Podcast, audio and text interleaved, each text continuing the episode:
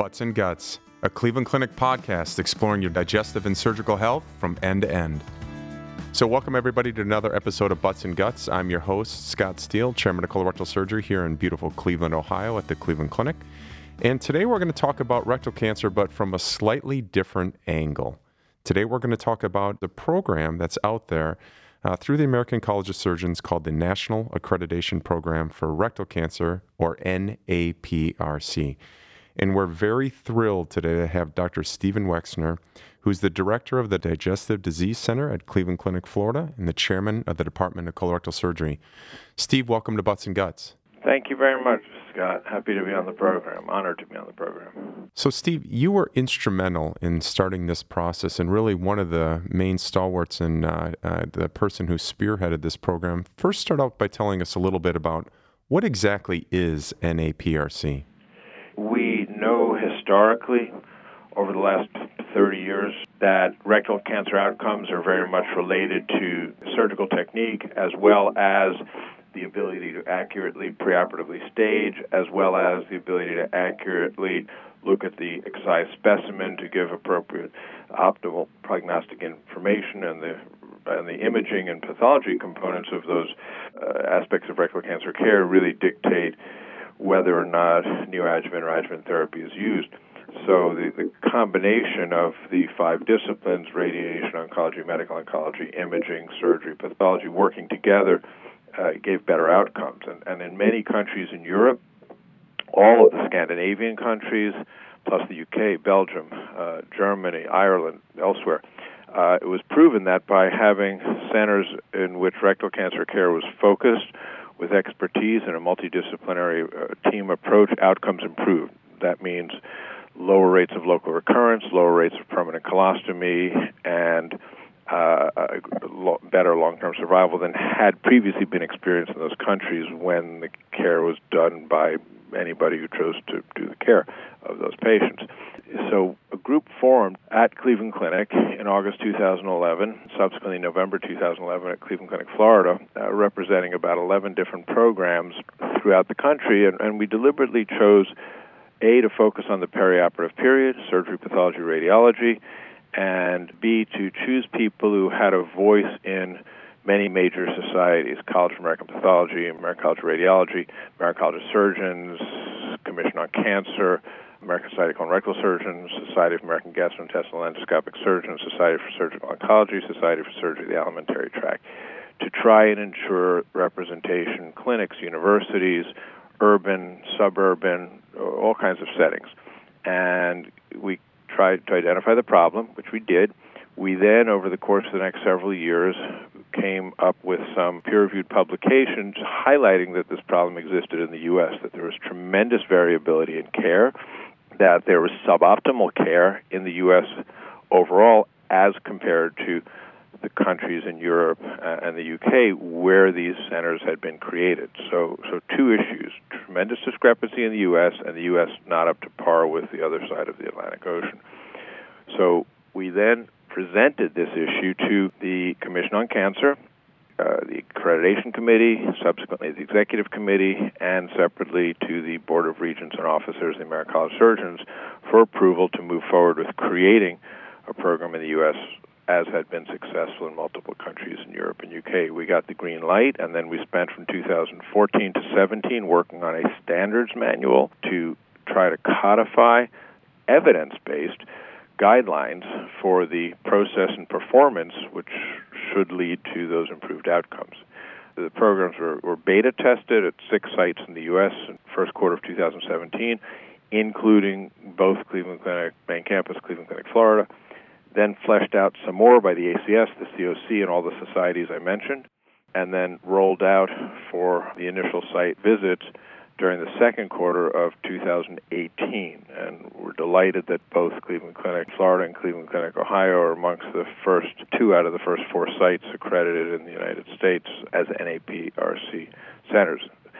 NAPRC is the first COC program, and the COC, for those who don't know, is the organization which represents about 1,700 hospitals, at which about 80% of all new cancers are cared for each year, and all of the data feed into the National Cancer Database, which is the world's largest national cancer database. So this is the first type of cancer that has its own accreditation program. There is the National Accreditation Program for Breast Centers, but that program does not require the COC certification. So you could be NABPC certified without being COC certified. This program is the first one requiring COC certification. So the baseline is already higher, not to in any way denigrate NABPC centers, but our centers must first meet the bar of COC accreditation and then can add on NAPRC. The thought is this model might potentially be a template for other cancers down the road, for which, like rectal cancer, there is significant body of evidence that who does it, how it's done, and the setting in which it's done significantly impacts outcome. Wow, what a massive undertaking, and a lot to unpack there, especially for our patients out there that are listening. So, Steve, let's take a quick step back and just talk a little bit about what does this mean? I'm a patient, I'm listening out there, and I say Cleveland Clinic, Florida, one of the other institutions out there are NAPRC accredited. What does that mean to me as a patient? Basically what it means is if you're going to seek care as a patient, you would be strongly advised to look at the evidence out there that your outcomes will be better at an NAPRC accredited center based upon what's gone on in the rest of the world, that you should get your care at a place where you're going to have a high-quality MR done and interpreted by an imager who has been through the educational module, which the American College of Radiology has beautifully created. It's a masterpiece educational module for MR imagers, that those images will be looked at by a big group of people, including potentially your surgeon, potentially your medical oncologist, potentially your radiation oncologist, and potentially your pathologist, who's going to subsequently look at the excised tumor. It means your surgery is going to be done by a surgeon who has completed the educational module that is being created under the direction of Connor Delaney, our DDSI chair in Ohio, on behalf of the ASCRS. And it means that the surgeon will have completed that module, and that surgeon is willing to have his or her excised specimen, i.e. my tumor as the patient, put up on a big screen for that whole multidisciplinary tumor board to look at. And that means that surgeon wants to achieve a fantastic result because that image is going to be magnified multifold and looked at to ensure it's the highest possible quality. Nothing can be swept under the rug or hidden or ignored. It means that the pathologist has been trained by doing the educational module that Marianna Barrow, the chair of pathology at Cleveland Clinic, Florida, associate chief of staff at Cleveland Clinic, Florida, that she created with others from the College of American Pathologists, that your pathologist who's going to look at your rectal cancer has completed that educational module and will be in the room with the other people along with medical and radiation oncology. So it is a team, it is a skill team, it is an up-to-the-minute team who's going to be taking care of you. They talk to each other on a frequent basis.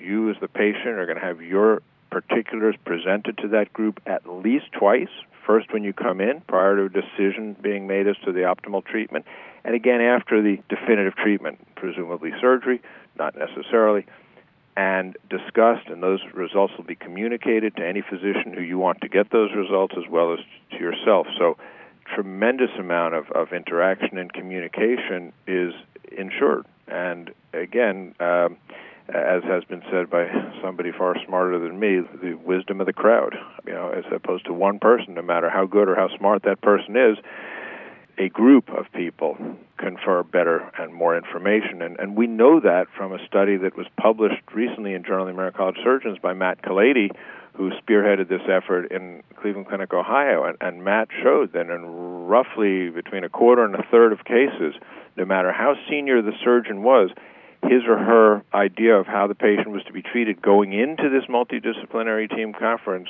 changed in between a third and a quarter of cases. So regardless of the seniority, again, the wisdom of the crowd cannot be underestimated in the context of rectal cancer care. Yeah, and I think it's important to bring up that the goal here with everything is to raise everybody in the boat and raise the standards of care, not to be exclusion or anything. But Steve, the U.S. does have some geographical kind of limitations in terms of its massive size and remote areas that people live in that Europe doesn't. Where do you see NAPRC headed in the future? And what does that mean to some of the rural surgeons? I grew up in northern Wisconsin, where we had a great group of surgeons, but it was small town USA. Well, you know, it's an interesting phenomenon, and it is meant to be inclusive, but, you know, the American College of Surgeons is there to improve patient outcomes, and that is our main goal, is improving outcomes for patients.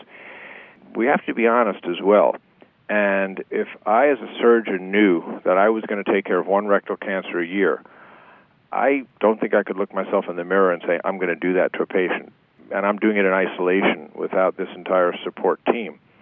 And I think at that point, I'd have to talk to my patient and say, you know something, you're better to go to XYZ, whatever that center is, not necessarily for your chemotherapy and radiation, but absolutely for your surgery. You know, you should get this done at a center where this is done day in and day out.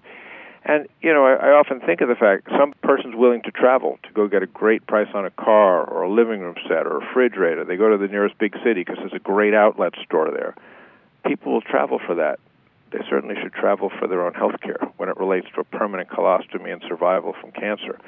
And this is a cancer where that travel is worthwhile. And I just think that people have to be honest with their patients about it. Now, there may be a way people can amalgamate in rural areas, and one person in this area say, okay, you're the rectal cancer person, and the other person is the breast cancer person. Perhaps that's feasible. But honesty is the best policy. Well, Steve, you know, I know we're focused on rectal cancer here, but what about pancreas cancer or any cancer, gastric cancer? Do you see the wave of the future going in this direction? I definitely do for pancreas, because that's one of the areas where these data exist. I have the privilege of being on the executive committee of the Commission on Cancer, and there is definitely some discussion that I've heard in the hallways that this perhaps might be looked at.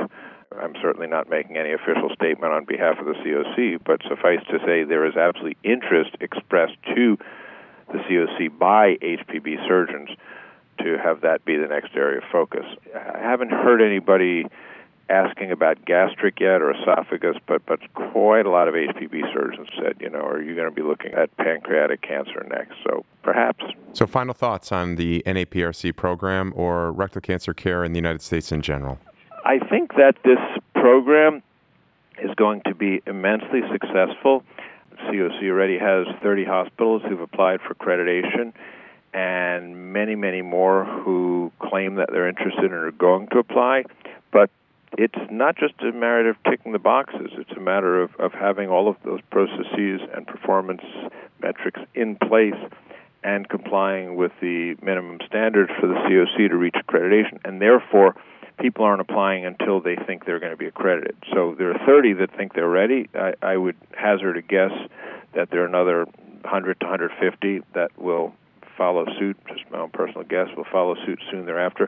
So I think the 45,000 patients per year in the U.S., roughly 45,000 who get rectal cancer, are soon going to be able to benefit from the same improvements in care that have been introduced in Europe and the U.K., and are soon going to be afforded the lower rates of local recurrence, the lower rates of permanent colostomy, and the higher rates of survival that are seen across the ocean due to the inception and continuation of this program. Well, just a public thank you to you and the many others that were involved in the vision and the leadership of making this multi-year and multi-institutional, multidisciplinary process come forward in an effort to raise the global care for those patients with rectal cancer. That is absolutely outstanding. And to our listeners, for more information about NAPRC or about Cleveland Clinic's Digestive Disease and Surgery Institute, visit clevelandclinic.org/digestive. That's clevelandclinic.org/digestive.